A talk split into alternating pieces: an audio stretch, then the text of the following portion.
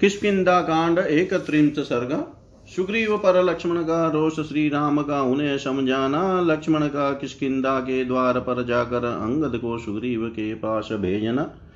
वानरों का भय तथा पलक्ष्य और प्रभाव का सुग्रीव को कर्तव्य का उपदेश देना। सकामिनं दीनमदीनसत्त्वं, शोकाभिपन्नं, समुदीर्णकोपं, नरेन्द्रसूनु, नरदेवपुत्रं, रामानुजपूर्वजमित्युवाच। न वानरस्तास्यति साधुवृत्ते न मन्यते कर्मफलानुसङ्गान् भोक्ष्यते वानरराज्यलक्ष्मीं, तदा हि नातिक्रमते अस्य बुद्धिः। मतीक्षयादग्राम्यसुखेषु शक्तस्तव प्रसादात् प्रतिकारबुद्धि हतोऽग्रज पश्यतु वीरवालिनं न राज्यमेवं विगुणस्य देयम् न धारये कोपमुदीर्णवेगं निहन्मि सुग्रीवमसत्यमद्य हरिप्रवीरेशः वालिपुत्रो नरेन्द्रपुत्र्या विचयं करोतु। तमातबाणासनमत्तुत्पत् तं निवेदितार्थं रणचण्डकोपम् उवाच राम परवीरहन्ताश्ववीक्षितं सानुनयं च वाक्यम्। नहि वे त्वद्विधो लोके पापमेव समाचरेत् कोपमार्येण यो हन्ति स वीरपुरुषोत्तमनेदमत्र त्वया ग्राह्यं साधुवृत्तेन लक्ष्मण तां प्रीतिमनुवर्तस्व पूर्ववृत्तं च सङ्गतम्। सामोपहितया वाचा रुक्षाणि परिवर्जयन् वक्तुमहर्षि सुग्रीवं व्यतीतं कालपर्ययेषोऽग्रजेनानुशिष्टार्थो यदावद पुरुषस्तव प्रविवेश पुरीं वीरो लक्ष्मण परवीरः।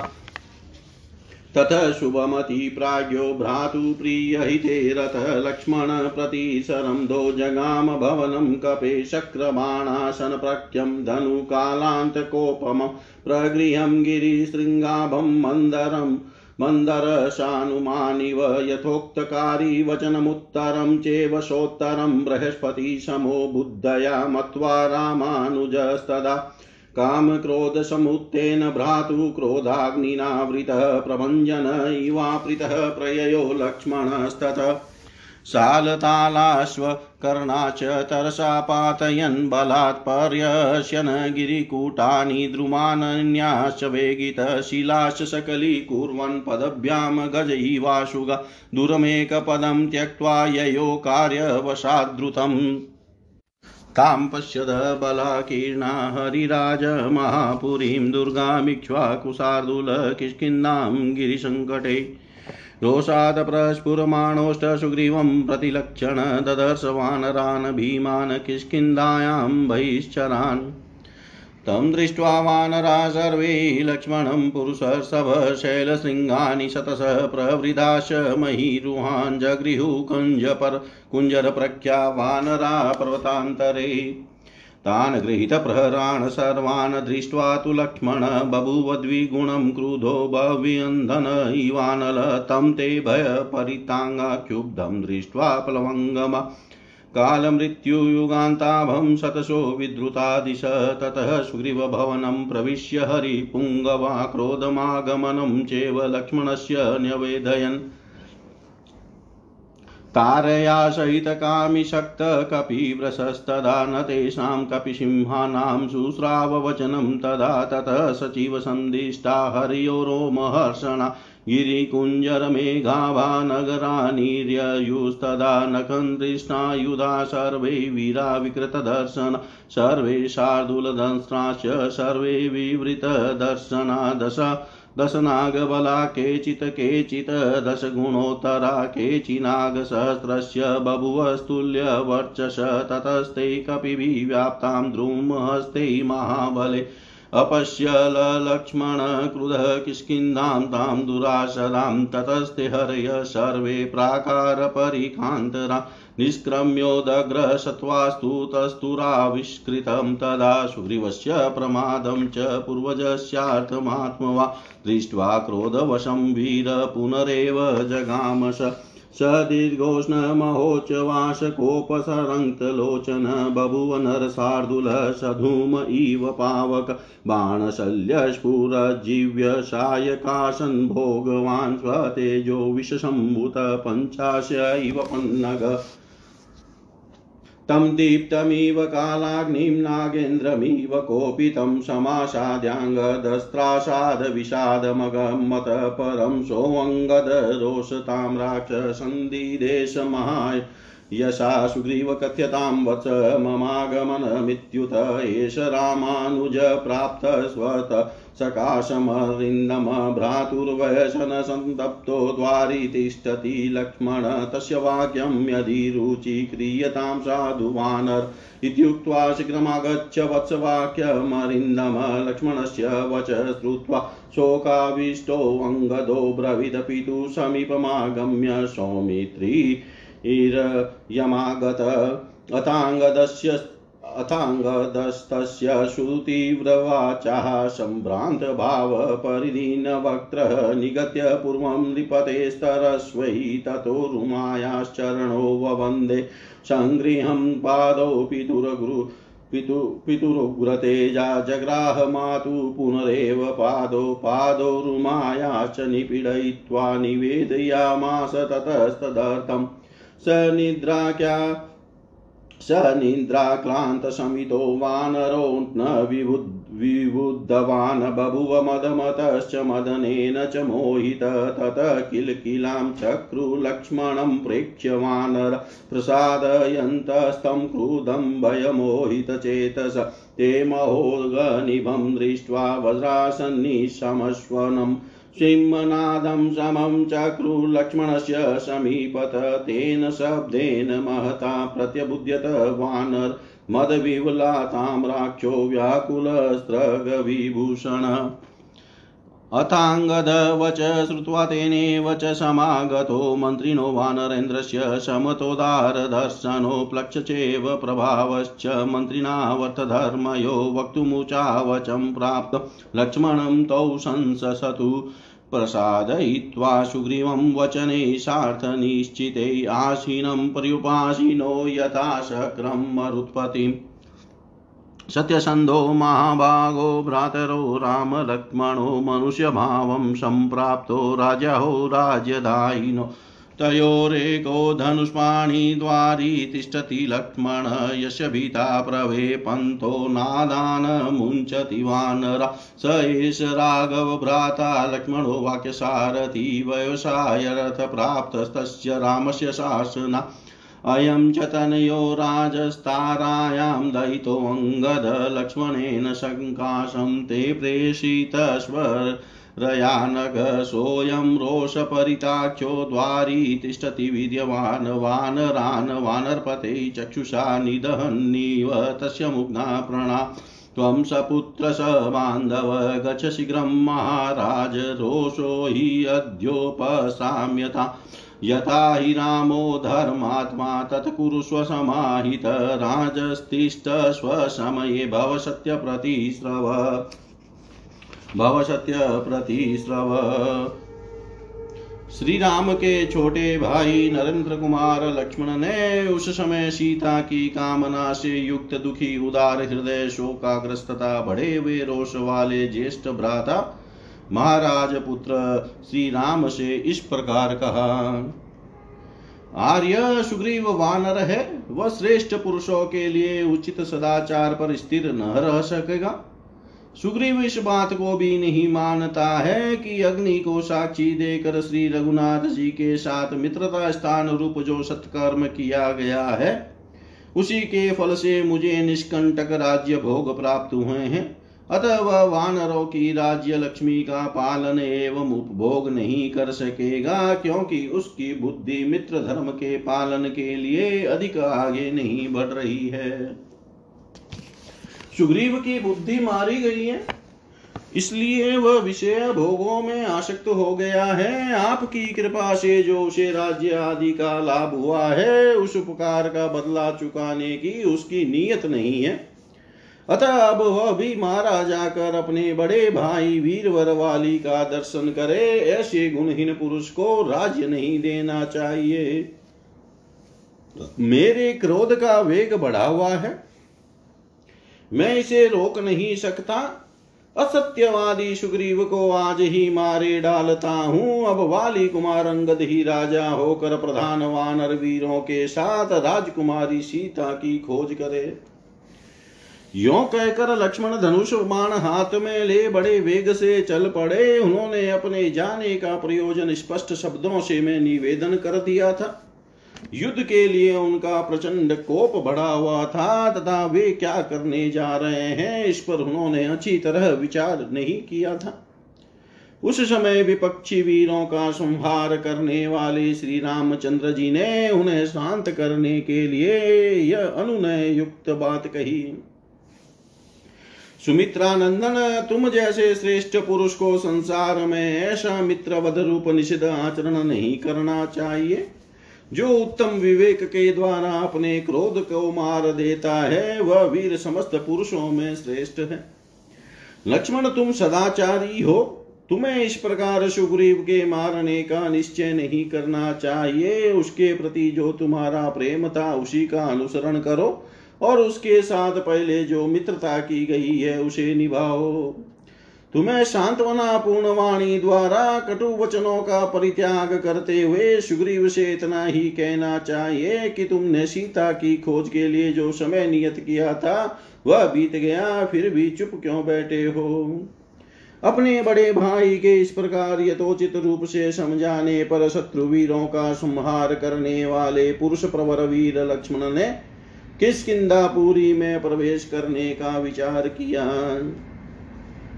भाई के प्रिय और हित में तत्पर रहने वाले शुभ बुद्धि से युक्त बुद्धिमान लक्ष्मण रोष में भरे हुए ही वानर राज सुग्रीव के भवन की ओर चले। उस समय वे इंद्र धनुष के समान तेजस्वी, काल और अंत के समान भयंकर तथा पर्वत शिखर के समान विशाल धनुष को हाथ में लेकर रिंग सहित मंद्राचल के समान जान पड़ते थे। यथोक्तकारी वचनम उत्तरम, चेव सोतरम। बृहस्पति समो बुद्धया मत्वा रामानुजस्तदा। श्री राम के अनुज लक्ष्मण अपने बड़े भाई की आज्ञा का यथोक्त रूप से पालन करने वाले तथा बृहस्पति के समान बुद्धिमान थे। वे सुग्रीव से जो बात कहते, सुग्रीव उसका जो कुछ उत्तर देते और उस उत्तर का भी ये जो कुछ उत्तर देते, उन सबको अच्छी तरह समझ बूझ कर वहाँ से प्रस्थित हुए थे। सीता की खोज विषय जो श्री राम की कामना थी और सुग्रीव की असावधानी के कारण उसमें बाधा पड़ने से जो उन्हें क्रोध हुआ था, उन दोनों के कारण लक्ष्मण की क्रोधाग्नि भड़क उठी थी।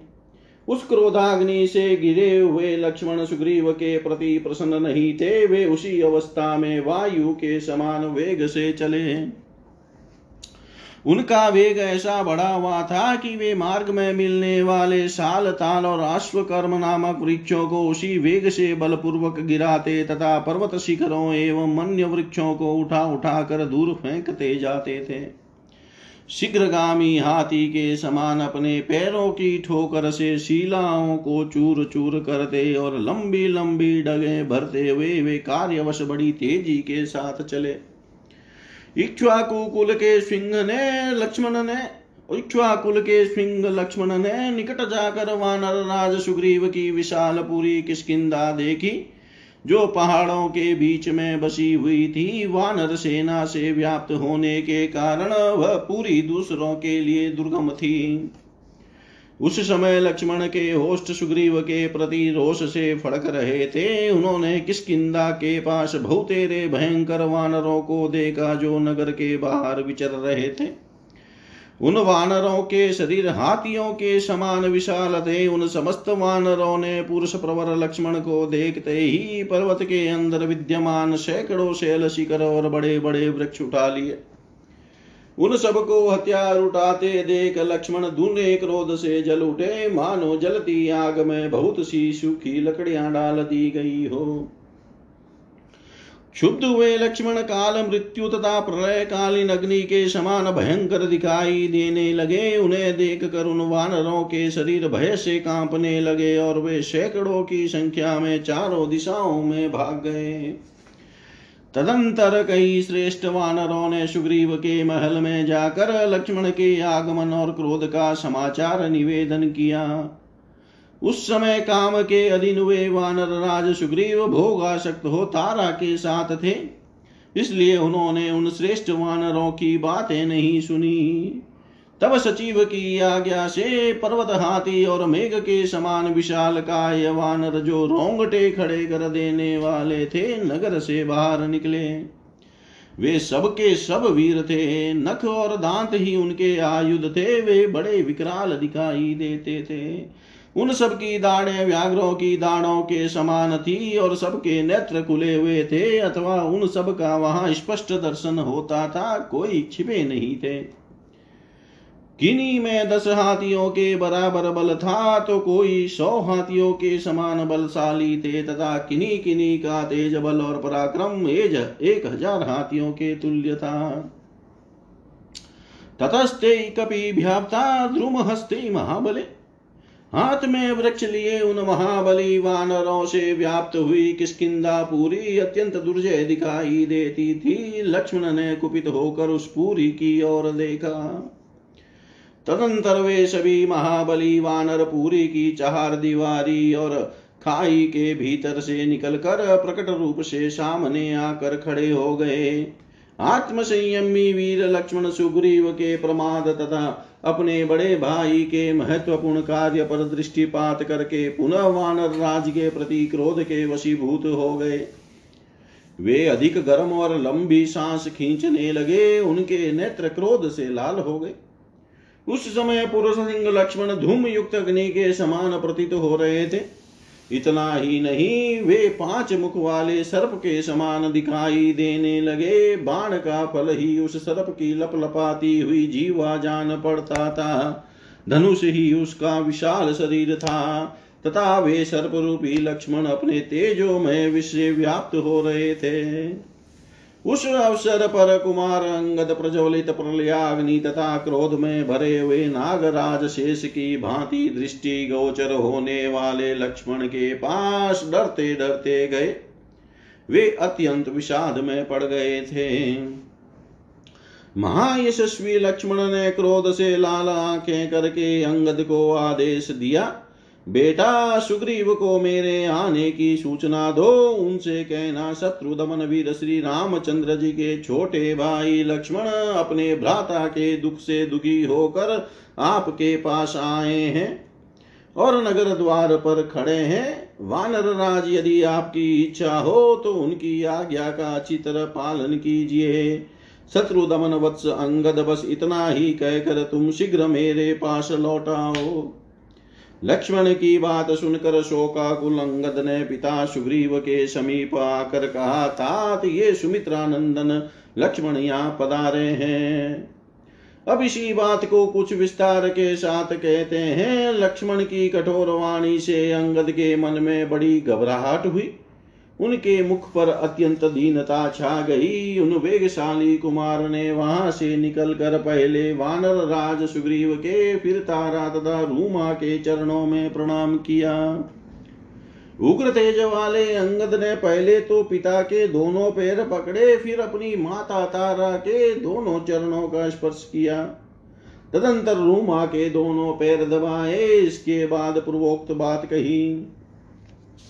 किंतु सुग्रीव मदमत एवं काम से मोहित होकर पड़े थे, निंद्रा ने उनके ऊपर पूरा अधिकार जमा लिया था, इसलिए वे जाग न सके। इतने में बाहर क्रोध में भरे हुए लक्ष्मण को देख कर भय से मोचित हुए वानर उन्हें प्रसन्नता कर, प्रसन्न करने के लिए दीनता सूचक वाणी में किलकिलाने लगे। लक्ष्मण पर दृष्टि पड़ते ही उन वानरों ने सुग्रीव के निकटवर्ती स्थान में एक साथ ही महान जल प्रवाह तथा वज्र की गड़गड़ाहट के समान ज़ोर ज़ोर से सिमनाद किया, जिससे सुग्रीव जाग उठे। वानरों की उस भयंकर गर्जना से कपिराज सुग्रीव की नींद खुल गई। उस समय उनके नेत्र मद से चंचल और लाल हो रहे थे। मन भी स्वस्थ नहीं था, उनके गले में सुंदर पुष्पमाला शोभा दे रही थी। अंगद की पूर्वोक्त बात सुनकर उन्हीं के साथ आए हुए दो मंत्री प्लक्ष और प्रभाव ने भी जो वानर राज के समान पात्र और उदार दृष्टि वाले थे, तथा राजा को अर्थ और धर्म के विषय में ऊंच नीच समझाने के लिए नियुक्त थे, लक्ष्मण के आगमन की सूचना दी। राजा के निकट खड़े हुए उन दोनों मंत्रियों ने देवराज इंद्र के समान बैठे हुए सुग्रीव को खूब सोच विचार कर निश्चित किए हुए सार्थक वचनों द्वारा प्रसन्न किया और इस प्रकार कहा, राजन, महाभाग श्री राम और लक्ष्मण दोनों भाई सत्य प्रतिज्ञ हैं, वे वास्तव में भगवत स्वरूप हैं। उन्होंने स्वेच्छा से मनुष्य शरीर धारण किया है, वे दोनों समस्त त्रिलोकी का राज्य चलाने के योग्य हैं। वे ही आपके राज्यदाता हैं। उनमें से एक वीर लक्ष्मण हाथ में धनुष लिए किसकिदा के दरवाजे पर खड़े हैं, जिनके भय से कांपते हुए वानर ज़ोर ज़ोर से चीख रहे हैं।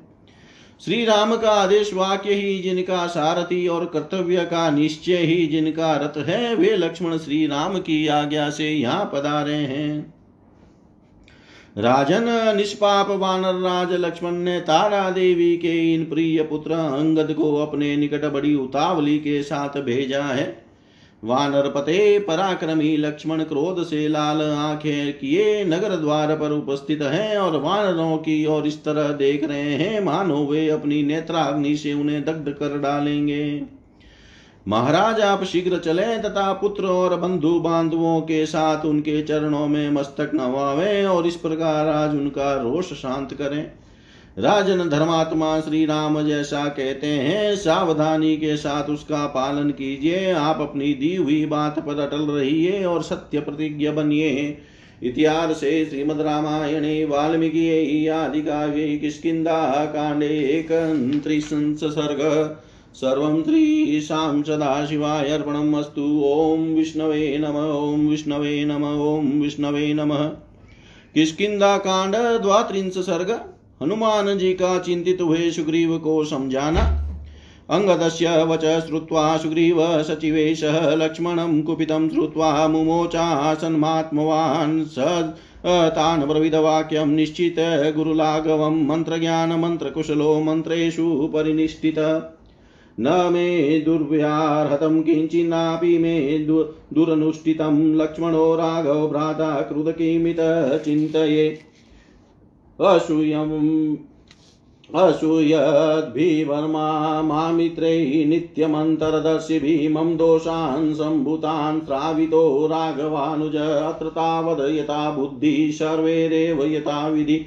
भावस्य निश्चयस्तावद् विज्ञेयो निपुणं शने न खल्वस्ति मम त्रासो लक्ष्मणानापि राघवा।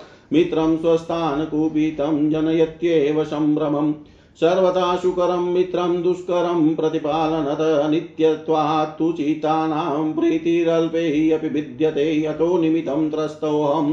रामेण तु महात्मना यन्मोपकृतं शक्यं प्रति कर्तुं न तन्मया। सुग्रीवयेनेव मुक्ते तु हनुमान् हरिपुङ्गव उवाच स्वेन तर्केण मध्ये वानरमन्त्रिणा। सर्वतानेतदाश्चर्यं यतत्वं हरिगणेश्वर न विस्मरसि सुस्निग्ध।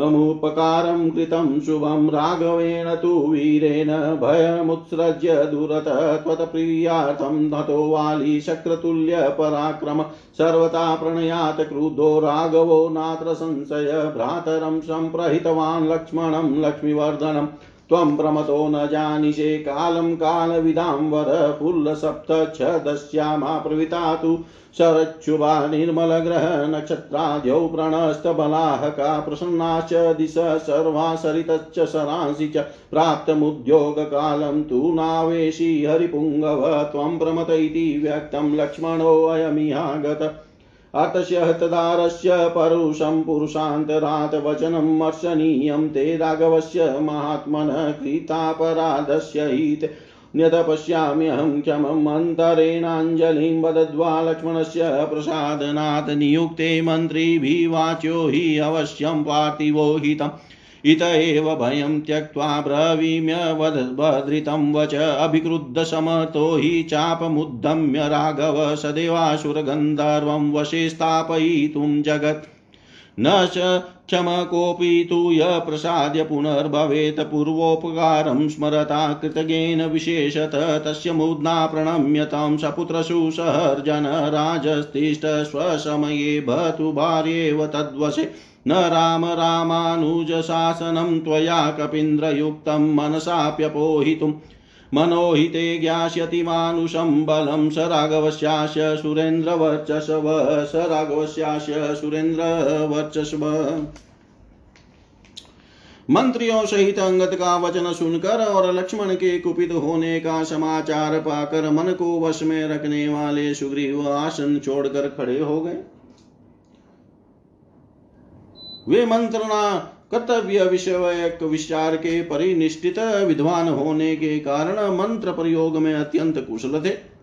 उन्होंने श्री रामचंद्र जी की महता और अपनी लघुता का विचार करके मंत्रज्ञ मंत्रियों से कहा, मैंने तो न, मैंने न तो कोई अनुचित बात मुँह से निकाली है और न कोई बुरा काम ही किया है। फिर रघुनाथ जी के भ्राता लक्ष्मण मुझ पर कुपित क्यों हुए हैं? इस बात को। इस बात पर मैं बारंबार विचार करता हूँ। जो सदा मेरे छिद्र देखने वाले हैं तथा जिनका हृदय मेरे प्रति शुद्ध नहीं है, उन शत्रुओं ने निश्चय ही श्री रामचंद्र जी के छोटे भाई लक्ष्मण से मेरे ऐसे दोष सुनाए हैं, जो मेरे भीतर कभी प्रकट नहीं हुए थे। लक्ष्मण के कोप के विषय में पहले तुम सब लोगों को धीरे धीरे कुशलता पूर्वक उनके मनोभाव का विधिवत निश्चय कर लेना चाहिए, जिससे उनके कोप के कारण का यथार्थ रूप से ज्ञान हो जाए। अवश्य ही मुझे लक्ष्मण से तथा श्री रघुनाथ जी से कोई भय नहीं है, तथापि बिना अपराध के कुपित हुआ मित्र हृदय में घबराहट उत्पन्न कर ही देता है। किसी को मित्र बना लेना सर्वथा शुकर है, परंतु उस मैत्री को पालना या निभाना बहुत ही कठिन है, क्योंकि मान, मन का सा भाव सदा एक सा नहीं रहता। किसी के द्वारा थोड़ी सी भी चुगली कर दी जाने पर प्रेम में अंतर आ जाता है। इसी कारण मैं और भी डर गया हूँ, क्योंकि महात्मा श्री राम ने मेरा जो उपकार किया है, उसका बदला चुकाने की मुझमें शक्ति नहीं है। सुग्रीव के ऐसा कहने पर वानरों में श्रेष्ठ हनुमान जी अपनी युक्ति का सहारा लेकर वानर मंत्रियों के बीच में बोले, कपिराज मित्र के द्वारा अत्यंत स्नेह पूर्वक किए गए उत्तम उपकार को जो आप भूल नहीं रहे हैं, इसमें सर्वथा को ही आश्चर्य की बात नहीं है, क्योंकि अच्छे पुरुषों का ऐसा स्वभाव ही होता है। वीरवर श्री रघुनाथ जी ने तो लोकापवाद के भय को दूर हटाकर आपका प्रिय करने के लिए इंद्र तुल्य पराक्रमी वाली का वध किया है, अतः वे निसंदेह आप पर कुपित नहीं है। श्री रामचंद्र जी ने शोभा संपत्ति की वृद्धि करने वाले अपने भाई लक्ष्मण को जो आपके पास भेजा है, इसमें सर्वथा आपके प्रति उनका प्रेम ही कारण है। समय का ज्ञान रखने वालों में श्रेष्ठ कपिराज आपने सीता की खोज करने के लिए जो समय निश्चित किया था, उसे आप इन दिनों प्रमाद में पड़ जाने के कारण भूल गए हैं। देखिए न, यह सुंदर शरद ऋतु आरंभ हो गई है, जो खिले हुए चितवन के फूलों से श्याम वर्ण की प्रतीत होती है। आकाश में अब बादल नहीं रहे, ग्रह नक्षत्र निर्मल दिखाई देते हैं। संपूर्ण दिशाओं में प्रकाश छा गया है तथा नदियों और सरोवर के जल पूर्णतः स्वच्छ हो गए हैं। वानर राज राजाओं के लिए विजय यात्रा की तैयारी करने का समय आ गया है, किंतु आपको कुछ पता ही नहीं है। इससे स्पष्ट प्रतीत होता है कि आप प्रमाद में पड़ गए हैं, इसीलिए लक्ष्मण यहाँ आए हैं। महात्मा श्री रामचंद्र जी की पत्नी का अपहरण हुआ है, इसलिए वे बहुत दुखी हैं। अतः यदि लक्ष्मण के मुख से उनको कठोर वचन भी सुनना पड़े तो आपको चुपचाप सह लेना चाहिए। आपकी ओर से अपराध हुआ है, अतः हाथ जोड़कर लक्ष्मण को प्रसन्न करने के सिवा आपके लिए और कोई उचित कर्तव्य में नहीं देखता। राज्य की भलाई के काम पर नियुक्त हुए मंत्रियों का यह कर्तव्य है कि राजा को उसके हित की बात अवश्य बताए। अतएव मैं भय छोड़कर अपना निश्चित विचार बता रहा हूँ। भगवान श्री राम यदि क्रोध करके धनुष हाथ में ले ले तो देवता असुर गंधर्वों सहित संपूर्ण जगत को अपने वश में कर सकते हैं। जिसे पीछे हाथ जोड़कर मनाना पड़े, ऐसे पुरुष को क्रोध दिलाना कदापि उचित नहीं है। विशेषत वह पुरुष जो मित्र के किए हुए पहले उपकार को याद रखता हो और कृतज्ञ हो। इस बात का अधिक ध्यान रखो। राजन इसलिए आप पुत्र और मित्रों के साथ मस्तक झुकाकर उन्हें प्रणाम कीजिए और अपनी प्रतिज्ञा पर अटल रहिए। जैसे पत्नी अपने पति के वश में रहती है, उसी प्रकार आप सदा श्री रामचंद्र जी के अधीन रहिए। वानर राजा, श्री राम और लक्ष्मण के आदेश की आपको मन से भी उपेक्षा नहीं करनी चाहिए। देवराज इंद्र के समान तेजस्वी लक्ष्मण सहित श्री रघुनाथ जी के अलौकिक बल का ज्ञान तो आपके मन को है ही। इतिहासे श्रीमद्रामायणे वाल्मीकियै आदिकाव्ये किष्किन्धाकाण्डे द्वात्रिंश सर्ग सर्वं श्रीशां सदाशिवाय अर्पणम् अस्तु ॐ विष्णवे नम, ॐ विष्णवे नम, ॐ विष्णवे नमः।